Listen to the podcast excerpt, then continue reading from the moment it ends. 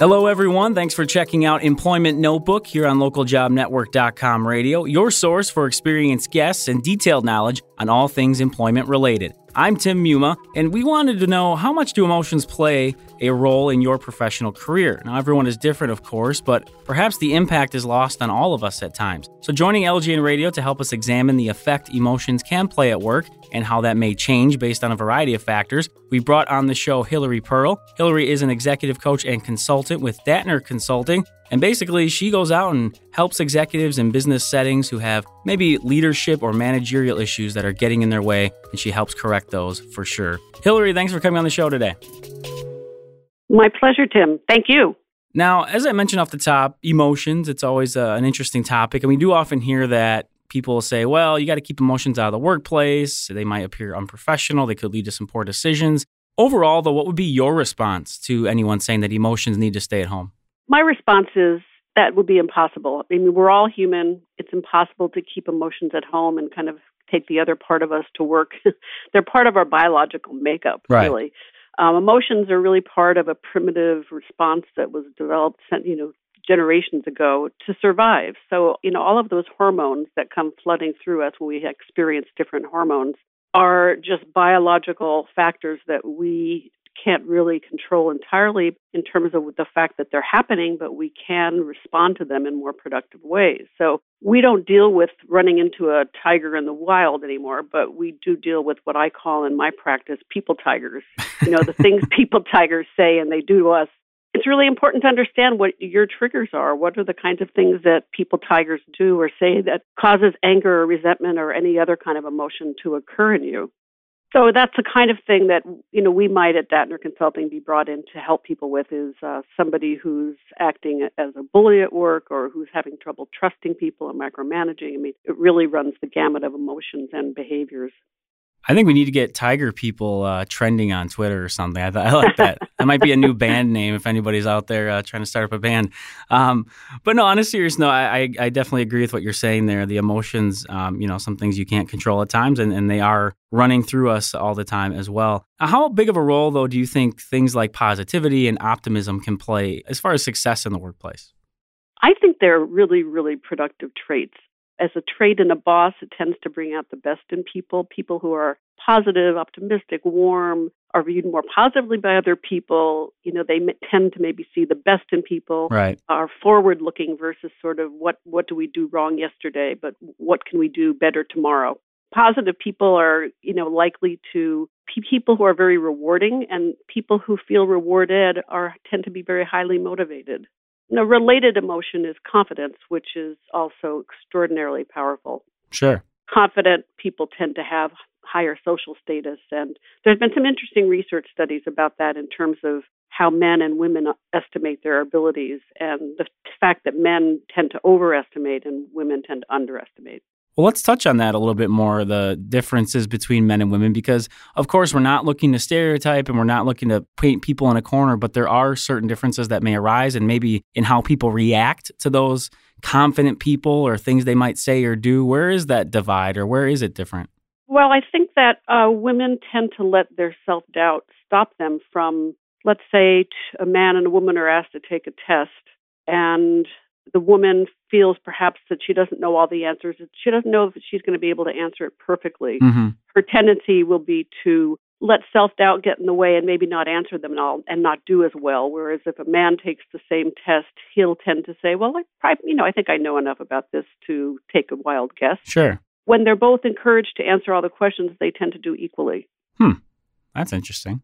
Another side of that, and we kind of uh, mentioned it earlier, was the idea of how it might be perceived. Is there a difference in how men and women are perceived when it comes to emotions in the workplace in general? Very much so. There's a lot of research on this. In predominantly male environments, or environments where there's a higher ratio of men to women, the women's behavior, whether it's, say, being passive aggressive or a little defensive or even walking away from a situation or getting upset or showing that they're upset, those behaviors are viewed by men as meaning that the women's content therefore isn't there. There's the credibility of their comments or whatever the words are or mm-hmm. whatever the content is that's being discussed is considered to be negligible. Hmm. Women, you know, are in a kind of a bigger bind because their behavior does in some ways need to be more controlled than men because as we probably have seen men can sometimes be angry or get aggressive in a workplace and and they may not be it may not be uh, viewed as the same as women who might be viewed in certain ways because they're acting say aggressively well, I do think it is important to talk about that aspect of it. And uh, of course, the focus for this episode is going to be in general talking about emotions, but I think it was important to touch on that that difference there, and it may come up as well as we move forward with this. Going back to the idea of positivity and optimism, I wouldn't say I'm a pessimist by any means, but I'm definitely not the uh, overall cheery person in the office. Can there be too much positivity? Can there be a negative to all that optimism in the workplace? It's a really interesting question. I think it's helpful to have a mix of people, mm-hmm. not highly negative people in the workplace, sure. but people who view the glass as half full versus half empty. I think it would lead to a more productive discussion. So if if somebody is over optimism about the level of risk they're going to take, it might be helpful to have other people who are looking at alternatives, considering unexpected outcomes, considering what that risk reward ratio might be in a more maybe le- more balanced way, let's say. Well, and I think you bring up a valid point there as far as you don't want probably that overly negative person or a group that would be pushing you too far that way. Overall, is is there a way to see a balance? Is that something you talk about with any of the coaching you do or any of the teams you've worked with?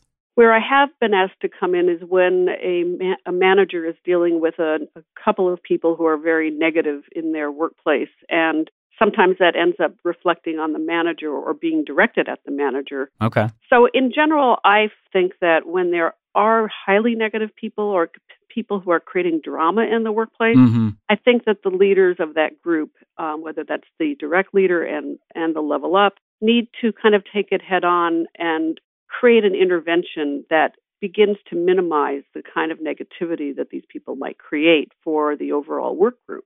I think negativity in general doesn't have a very strong positive role in the workplace. Glass half empty is, is a different point. sure, sure. Just a, little bit of uh, a little bit of maybe pushback by some of those individuals, but not like you said. I think drama is a perfect word for that. Not creating that drama in, in the workplace. I did want to touch on some specific emotions that you know might come up, and these are some terms that people don't necessarily talk about a lot, or maybe they have different ideas on what they mean or what they could mean in the workplace. And of course, understanding every individual is different, every situation is different, but I think we can always pick out some general ideas from these types of things. And the first one I want to ask about was the term and the feeling of hope. Some might see it, of course, as a positive. I think it has that positive feeling, but I could also see where others would take kind of a negative slant to it. Where do you see it falling in? Yeah. I think it's a really interesting word to think about when you think about the workplace because it might sound to some a little lofty and mm-hmm. as if it doesn't belong almost. But I think if you think about what hope could be at work, it's really about your expectation that you're with a winning company, a company that's going to succeed, and that you're going to be part of it going forward. You know, it's about feeling that you can accomplish goals. I think there's hope embedded in that. Sure. And that's, uh, related to optimism. And I think it's also the feeling that as problems come up, you will be able to solve them. So I have the flexibility, I have the resources the company's provided me the help to solve problems as they occur. And and I do think that it's an interesting word and an interesting element of a company's culture and I think that that feeling of hope, as defined the way I did anyway, naturally occurs if a company has a culture of accountability, if they empower people, if they reward people.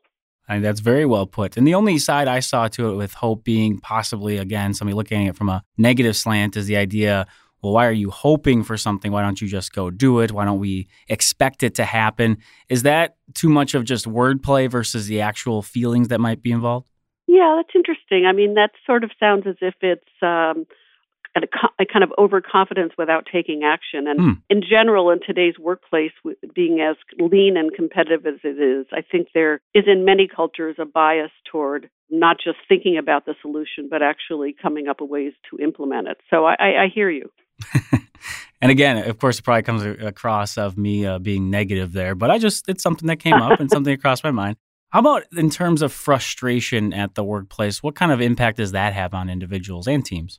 I think it's the perfect example of an emotion that can can be used both positively and negatively. Okay. And it's all in terms of what you do with it, how you channel your own behavior. if you're very frustrated with a system and a procedure, and it's in your power or you have some way to influence changing that, then I think frustration in, in a way can be a positive because it, it inspires you to take some action to your point before.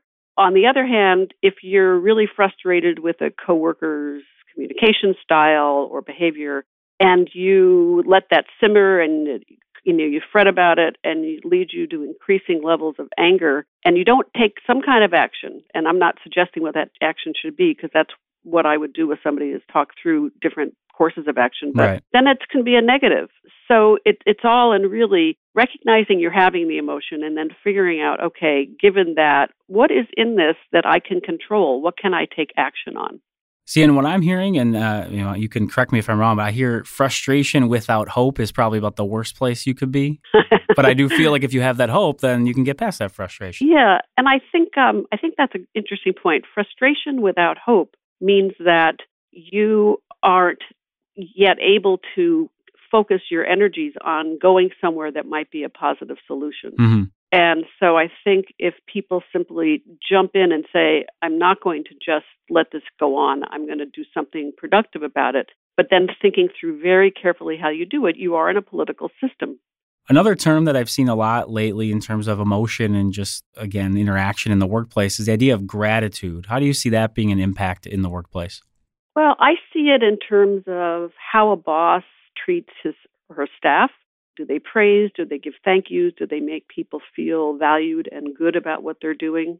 I think that that's one way that it can be a very high productivity increaser in the workplace. Sure. It can also be turned around on the other side when when or if a company is really sensitive to and shows some degree of caring for an employee who has an illness or has a issue such as going on maternity leave or they need some kind of flexibility or aging parents or whatever that is. And what I've seen is when companies do go that extra mile in providing a mixture of compassion and flexibility, the degree of loyalty and the oh, gratitude, loyalty, and um, sense of commitment to the company is just so strong, mm-hmm. so strong. It's, it's incredible. This next one that uh, came to mind, as I mentioned in the notes I sent you ahead of time, it seems a bit loaded of a feeling because, again, maybe I chose these on purpose, but the idea that it could be positive, it could be a negative, and that's pride. I think of pride, it, again, in kind of two ways. I think of it as pride in your work. Right. Or pride in your accomplishments, which is a really strong positive emotion. And then I think about pride in terms of people being not being able to admit that they're wrong mm. or not being able to admit that they don't know everything. Sure. Or not admitting that they were the one who made the mistake or not giving credit to somebody else because they want to take the credit out of pride. So, I mean, I think it's a, a really interesting emotion because it can be lead you to feel very positive things and can lead other people to feel positively about, about you. Or the alternative is also true. So maybe it's pride taken too far. Okay, I like the I like the way that's phrased. Now, do you see that as being related in some ways to the idea of confidence and some of the aspects we talked about earlier? I think it probably is related to confidence. Confidence to me is as much how you behave, how you act, kind of the aura you send out about your belief about yourself. And I think some people who are very confident may indeed have a high level of pride in themselves. And I think that's certainly a very genuine when when somebody's confident and they have pride in, the, in their accomplishments. I think it comes across as being very genuine. I also think confidence is interesting though because people who are not naturally confident can in fact become more so by forcing themselves to take small risks and ending up finding that they are good at what they were trying to do and gaining confidence.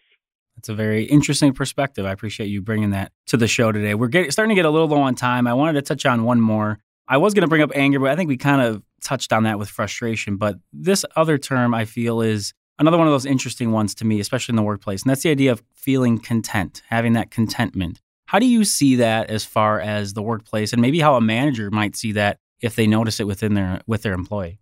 You know, that word makes me think about how you feel after a big Thanksgiving dinner. You know, it it jars me a little bit because it doesn't seem to fit with today's lean competitive work environment right. and where we need to be always looking for opportunities anticipating problems and complacency and contentment sort of feel related to me. Sure. And if you're feeling content and maybe therefore complacent, maybe you won't be driven to change.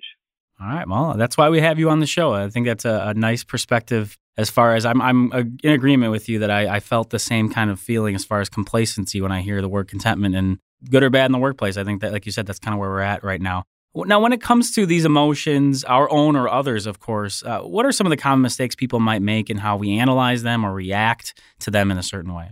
The first thing to think through is what are your personal triggers? What are the things that make you upset, angry, frustrated, or any of the words we've we've uh, just gone over? So one, know know yourself. You know, is it somebody who's acting arrogantly? Is it somebody who said something demeaning? You know, is it being not included in a meeting? What are those things that get us upset? And then I think not giving ourselves a chance to cool down before we react. I mean, there's there's actual research behind how how long it takes our body to cool down after you have an initial reaction of, of frustration or anger. I think it's really helpful when a boss or a peer might suggest if they see you in a very emotional state or about to be there to help ask you if you'd like to take a walk, talk, you know, letting the people to get off steam so that it doesn't boil up the worst is saying and doing things that we regret because they can't be taken back. Mm-hmm. And they can set up a chain reaction in the workplace. I think people sometimes don't think through. I, I'm, i need to have this very potentially conflictive discussion with a person in, in who I work with, and how do I plan for that conversation? What What is the message I want to give? What am I trying to accomplish? Well, those are some great tips and insight into some of the items we've been talking about today as I said, we're right up against the clock, but I wanted to give you the last 30 seconds or so right here. Any final piece of advice for people listening out there, especially maybe those that are in positions that they feel they're struggling with in terms of emotion? What would you want to leave them with today from our conversation? Find a trusted advisor to speak with so that you have some perspective on the situations you might you might be dealing with try to segment what am I really feeling and and then try to think through what would the endpoint be? What would I like to see happen that's different? And then any kind of interaction that you plan to have with someone, plan it to a very granular level. What do I want to say first? What kinds of questions do I want to ask? A lot of times interpersonal conflict is made worse when we don't actually understand another person's agenda or how they're feeling. So, spending some time understanding others is one of the first keys when I am advising people on how to deal with emotional issues in the workplace. Well, that will do it for us here on this episode of Employment Notebook. Again, we've been talking about emotions in the workplace and how they may affect you and others.